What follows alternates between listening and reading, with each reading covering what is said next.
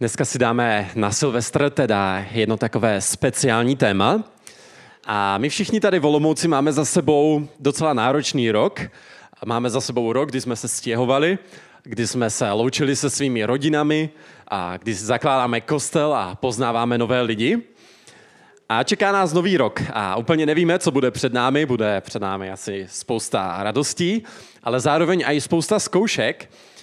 A já jsem si říkal, že by bylo fajn, kdybychom do toho nového roku vešli s modlitbou.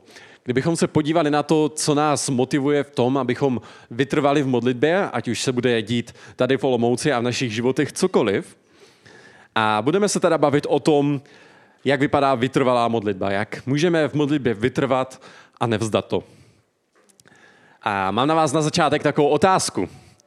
Kdo jste se už někdy k Bohu modlili za nějakou konkrétní věc, aby se, aby se naplnila, aby se ta věc stala? Můžete se klidně přiznat, ano, pár uh, smělých duší se hlásí, ano, ano, měla by to být většina. A chci se vás zeptat, stala se ta věc, za kterou jste se modlili? Stalo se to, za co jste Boha prosili, aby se stalo?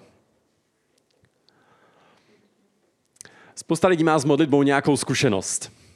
Jak se tak častokrát říká, že když teče do bod, tak se modlí i ateisté. Modlíme se, když jde někomu o život, nebo když je někdo nemocný. A prosíme Boha, aby udělal nějaký zázrak, aby uzdravil druhého člověka, aby zastavil válku, aby se prostě něco stalo. Ale problém je ten, že častokrát to dopadá takto. Podíváme se na obrázek. Toto je obrázek pražského jezulátka Soriako. A jestli někdo znáte ten příběh, a jak se náš a, a předseda bývalý vlády a, modlil u tady této sošky, aby se stal prezidentem, a nakonec mu to nevyšlo a média si z něho tak dělali takovou srandu, že mu jeho vlastní slova dali do úst. Sorry jako. Pražské jezulátko ani v té nejvyšší nouzi nepomohlo a z Babiše se opět stal ateista. A to je něco, jak to je častokrát i s náma. Za něco Boha prosíme, ale ono se to nestane. A pak naše víra trpí. Možná máme pochybnosti, jestli nás Bůh doopravdy slyší, nebo jestli nás má ve skutečnosti rád a chce nám dát ty věci, za které se prosíme. Kdo máte tady tuto zkušenost? Kdo jste se už někdy říkali, tyjo, tak slyší mě Bůh vůbec? Nebo tady ty modlitby zůstávají vyset na zdi jak pavučiny? Chce mi Bůh doopravdy pomoct, když jsem se ho už tolikrát jsem ho prosil už za tu věc a ona se pořád nestala. Modlil jsem se za uzdravení, ale Bůh toho člověka neuzdravil. Modlil jsem se za své blízké, ale jsou z nich čím dál tím větší ateisté. Co s tím? Máme se v takových situacích modlit dál? Nebo to máme raději vzdát a dělat něco užitečnějšího? A když se bavíme o modlitbě jako křesťané, tak je pro nás jednoduché cítit se provinile. Víme, že se máme modlit víc, chtěli bychom se modlit víc, ale prostě to nějak nejde. A my se dneska podíváme na podobenství, které vyprávěl Ježíš. To podobenství se jmenuje o nespravedlivém soudci, nebo by se taky dalo nazvat o otravné vdově. A to podobenství je takový krátký příběh, který má ilustrovat nějakou pointu. Ježíš tak častokrát tady tyto podobenství vyprávěl, protože to byla jeho oblíbená metoda, jak vyučovat lidi. A Ježíš jim tady tento příběh říkal, aby jim ukázal, jak se mají modlit a vytrvat v tom. Jak se mají modlit a nevzdat to.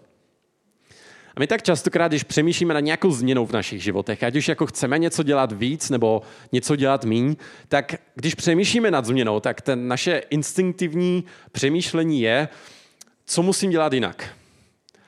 Co buď musím začít dělat, nebo co mám přestat dělat jinak, nebo co mám dělat jinak. První věc, která nás napadne, je, jak máme změnit svoje chování chceme nějaké informace, chceme nějaký návod, chceme pět kroků, které povedou ke změně. A podobně přemýšlíme i o modlitbě. Ptáme se sami sebe, jak se tyho můžu modlit víc, kdy to mám během dne začít dělat víc nebo míň. Děláme si možná takový časový plán, kdy si rozvrhneme kdy a za co se chceme modlit. Nebo vymýšlíme aplikace na mobilech, které nám hodí notifikace, abychom se nezapomněli modlit. Ale my z dnešního textu uvidíme, že tak to být nemá. Že ta změna nezačíná u chování, ale u srdce. Že ta vytrvalá modlitba ve skutečnosti není tolik o tom, co musíme dělat, ale čemu musíme věřit. Začíná u srdce, u toho, čemu věříme a na co spoléháme. A budeme v Lukášovi v 18. kapitole, takže jestli si tam chcete otevřít se mnou, tak budeme v Lukášovi, 18. kapitola, verše 1 až 8. A já dneska ten text na začátek přečtu celý. Takže Lukáš, 18. kapitola, verše 1 až 8. A tam se píše tohle. Vyprávěl jim také podobenství, aby viděli, jak je třeba stále se modlit a neochabovat. Říkal, v jednom městě byl soudce, který se Boha nebál a z člověka se nic nedělal. V tom městě byla vdova, která k němu chodila a říkala, zastaň se mě proti mému odpůrci. Ale on dlouho nechtěl. Potom si však řekl, i když se Boha nebojím a z člověka si nic nedělám, zastanu se té vdovy, protože mi působí mnohou nesnás, aby mě nakonec nepřišla spolíčkovat. Pán řekl, slyšte, co říká ten nespravedlivý soudce. Nezastane se Bůh svých vyvolených, kteří k němu volají dnem i nocí? Bude s pomocí pro ně otálet? Pravím vám, že se jich rychle zastane. Jen až přijde syn člověka, zdali nalezne víru na zemi. Teď podobenství o nespravedlivém soudci. O co tu jde? O co jde tady v tomto podobenství? Hnedka v prvním verši se píše celá ta pointa té zápletky a tam se píše, že Ježíš jim tady toto podobenství vyprávěl, aby viděli, jak je třeba modlit se a neochabovat. A tak to je docela jasné. Tady tento příběh nás má motivovat k tomu, abychom se modlili vytrvale. Jak to ale ten příběh konkrétně dělá? Možná bychom řekli, že to je jasné. Máme tady tu vdovu a soudce a ta vdova potřebuje zastání u nějakého soudního sporu, není ani tak úplně důležitý, co to bylo. Potřebuje zastání, ale soudci se napřed zastat nechce, ale prosí ho tak dlouho, dokud soudce neřekne, no tak teda jo, já se ti teda zastanu. Jasný jak facka, ne? Modli se tak dlouho, dokud ti Bůh nedá, co chceš. Bohu se nechce, tak musíš pořádně škemrat, dokud teda blahoskloně nesvolí a nevyslyší tě. Možná si někteří říkáte, uf, to byla docela strašidelná představa, jak se modlit. Nevím, jak teda vás, ale mě by představa nespravedlivého Boha, který nám nechce pomáhat a musíme ho prosit tak dlouho, než jako konečně svolí. To mě úplně jako teda nemotivuje se víc modlit. A už jsem tady toto podobenství někdy slyšel, tak vyložený. Ale asi tušíte, že to úplně nebude ta pointa. Že to bude něco trochu jiného. Co teda Ježíš tím podobenstvím myslel?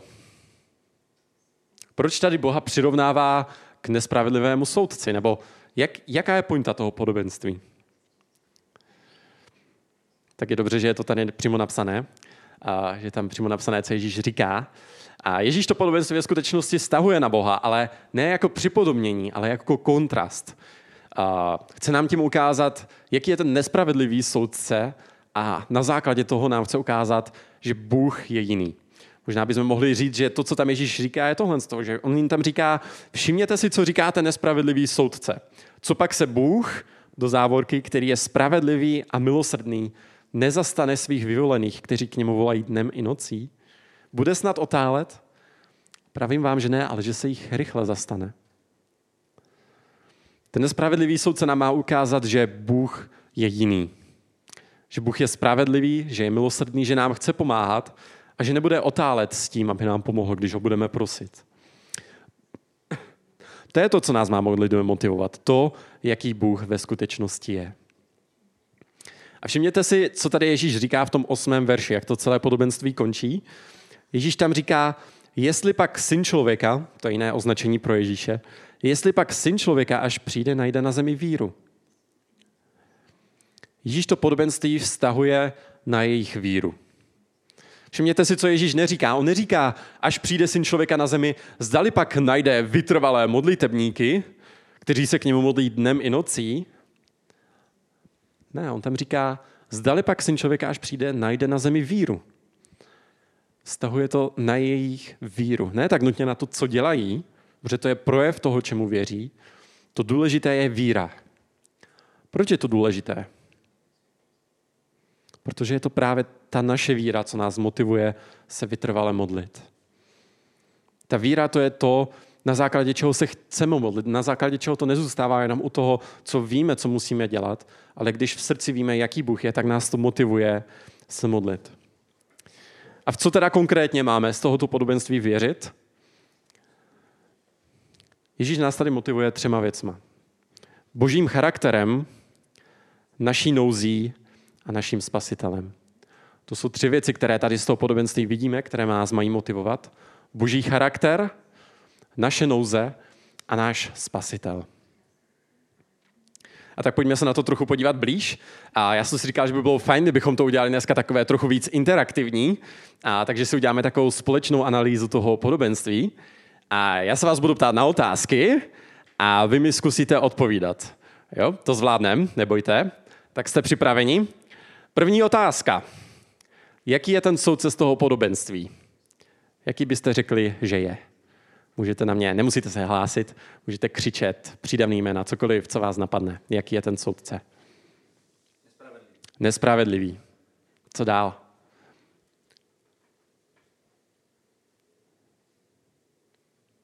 Má zalíbení jenom sám v sobě. Má zalíbení jenom sám v sobě? Mhm. Pohodlný, nezáleží mu na druhých. To si myslím, že je výstižná charakteristika.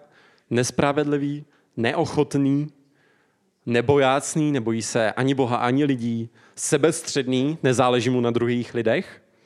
Nechce té vdově pomoct, záleží mu jenom na sobě. Co ho nakonec motivuje k tomu, aby se, aby se jí zastal? Co vidíte v tom textu?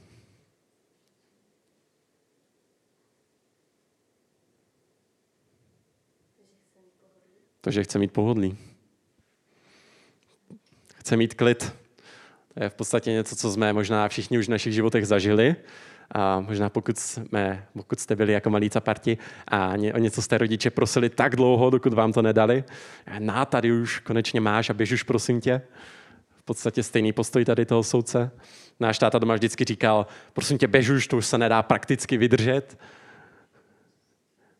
Možná se dalo říct, že tady ta vdova by musela být pěkně otravná pro toho soudce a ten soudce prostě chtěl mít klid, než jí dokonce dal to, co chtěla. Všichni to známe. A jaká je naproti tomu ta vdova? Jak byste popsali, jaká ta vdova je? Vytrvalá. Jaká ještě? Jaký byly vdovy v prvním století nejspíš? zoufalá.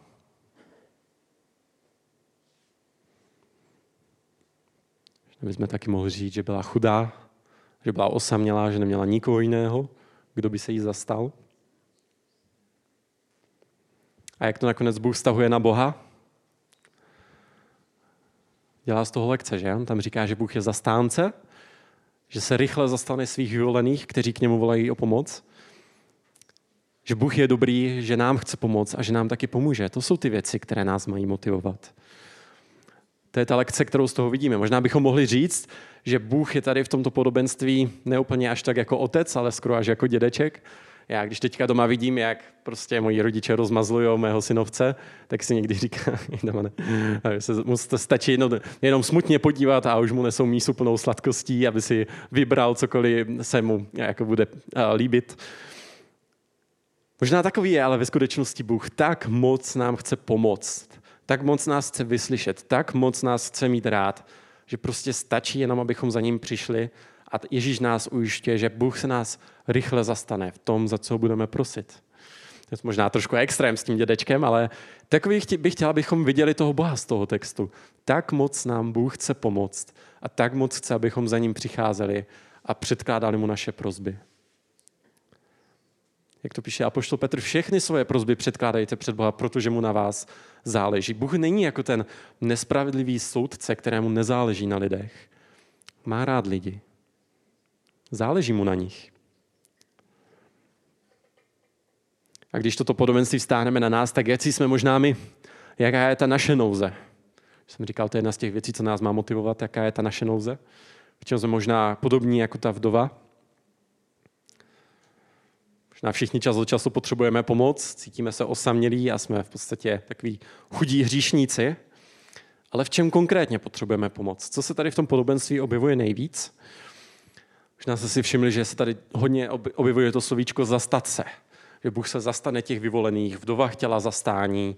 Ježíš slibuje, že Bůh se zastane těch lidí, až přijde. Co to znamená? Proč je tady tolikrát zmiňované to slovíčko zastat se? Proč ti Ježíšovi učeníci potřebovali to zastání? Se tady musíme podívat na to, že Ježíš tady nemluví jen tak do éteru, ale mluví ke konkrétním lidem, mluví k jeho učedníkům, kteří byli v nějaké konkrétní situaci a proto jim Ježíš říká, že potřebují to zastání. A my, když se podíváme trošku do kontextu toho Lukáše, tak my tam vidíme, že Ježíš je tady v této fázi, v tom evangeliu, připravuje na utrpení, které je čeká. On jim říká, nebo respektive učedníci si mysleli, že Ježíš se stane králem, že vyžene Římany z Izraele, že Izrael byl v té době okupovaný Římany, že porazí ty boží nepřátele a že se stane prostě králem vítězným. Ale ty poslední kapitoly v Lukášovi jsou o tomhle, že Ježíš jim říká, že to boží království nepřijde hnedka, že to ve skutečnosti bude úplně naopak, že Ježíše ukřižují a, a zemře a že sami učedníci budou pronásledováni a budou trpět a lidé je nepochopí. Pár kapitol dál, než je ta naše kapitola, tak Ježíš tam říká učeníkům, budou vás pronásledovat, vydávat do synagog a do vězení. Pro mé jméno budete předváděni před krále a vladaře. V podstatě je připravuje na to, že to bude těžký, že to boží království nepřijde hnedka, že to možná bude vypadat, že je Bůh opustil a přesně proto je připravuje na to, aby jim řekl, v ten moment se nepřestávejte modlit.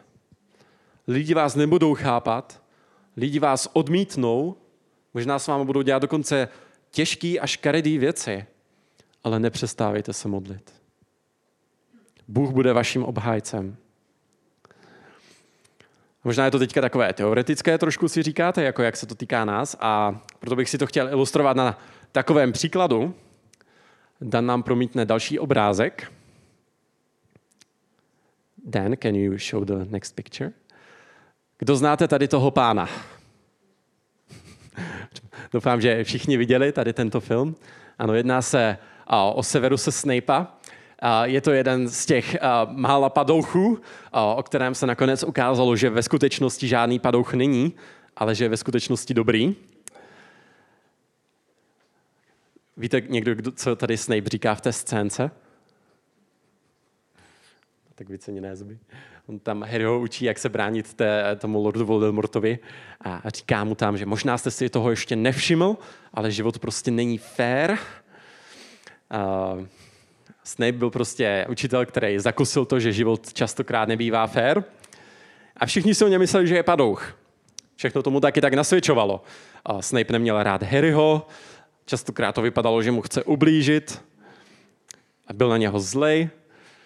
A v těch posledních dílech Harry Pottera dokonce zabil Brumbála a stal se takovým tyránským ředitelem v Bradavicích. Na každý pohled prostě padouch. Co ho ale nakonec očistilo? Co, nakonec, co bylo jeho obhájcem? Proč se naráz tady z této nejnenáviděnější skoro postavy v Harry Potterovi stala jedna z těch nejoblíbenějších? Byly to ty Snapeovy vzpomínky, že Snape dal v té slze Harrymu vzpomínky a když se na ně Harry podíval, tak viděl, že Snape tady všechny ty věci dělal proto, aby Harry ho ochránil z lásky k jeho matce Lily. Že Snape byl ve skutečnosti dobrák. A, a ta jeho slza, která obsahovala ty jeho vzpomínky, to bylo to, co ho nakonec očistilo. To, co bylo možná tou jeho záchranou. A tak ta pointa toho, co Ježíš tady říká, je ta, že lidé si o křesťanech budou častokrát myslet, o nás si budou myslet, že jsme padouši.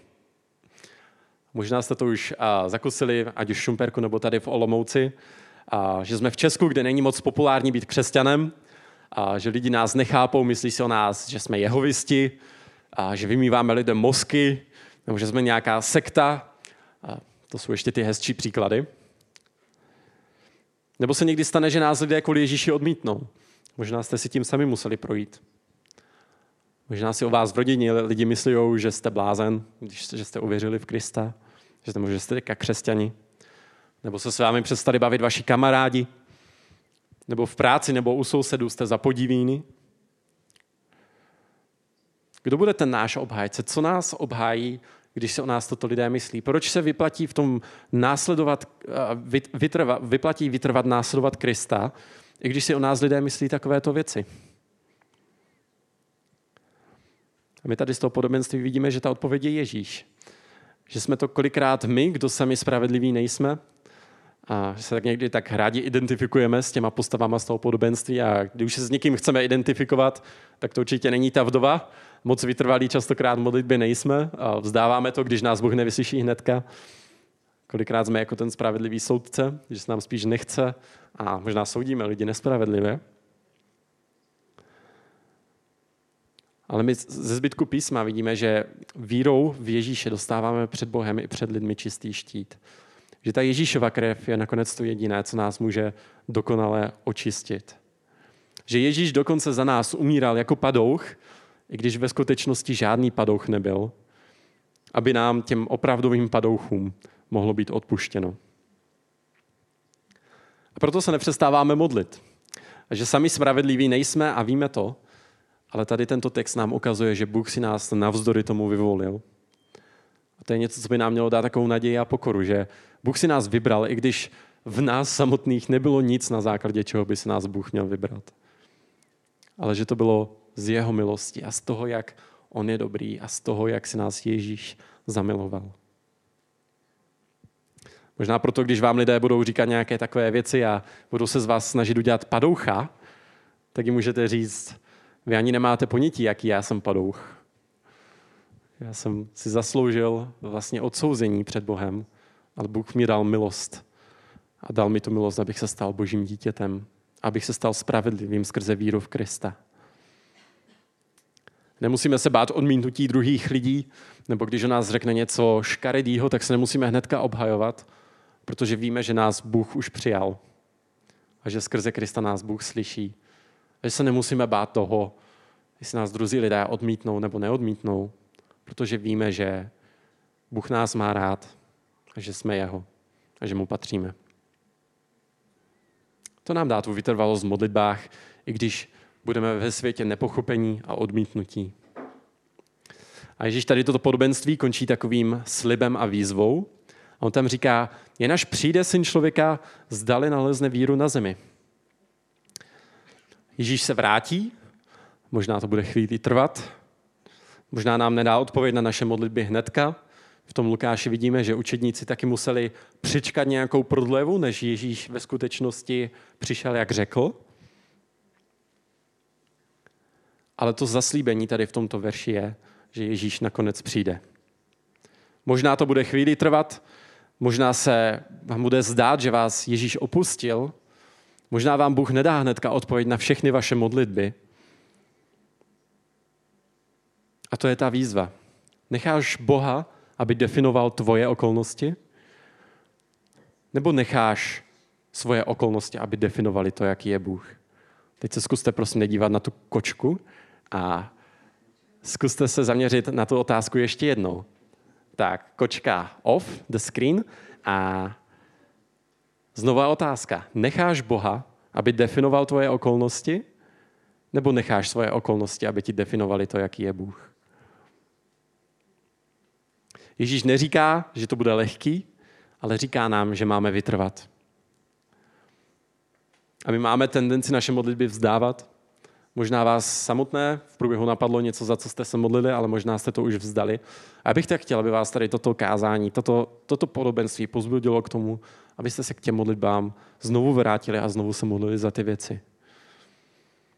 Ten slib je, že Bůh udělá všechno pro to, aby jeho jméno nebylo mezi lidmi haněno.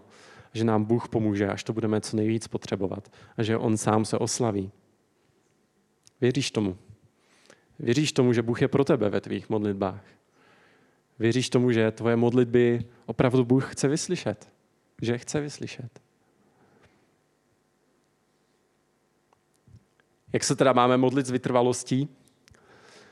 Musíme si tak uvědomit, že ta vytrvalost nezačíná u toho, co musíme dělat, ale u toho, čemu musíme věřit. A Ježíš, ukřižovaný a vzkříšený, je pro nás tím finálním důkazem, že se vyplatí vytrvat, i když to bude vypadat, že nás Bůh opustil. Protože Bůh může křísit i mrtvé a kolikrát nám může dát odpovědi v těch situacích, když už máme pocit, že, že to s námi Bůh vzdal. Tak já se nakonec ještě pomodlím.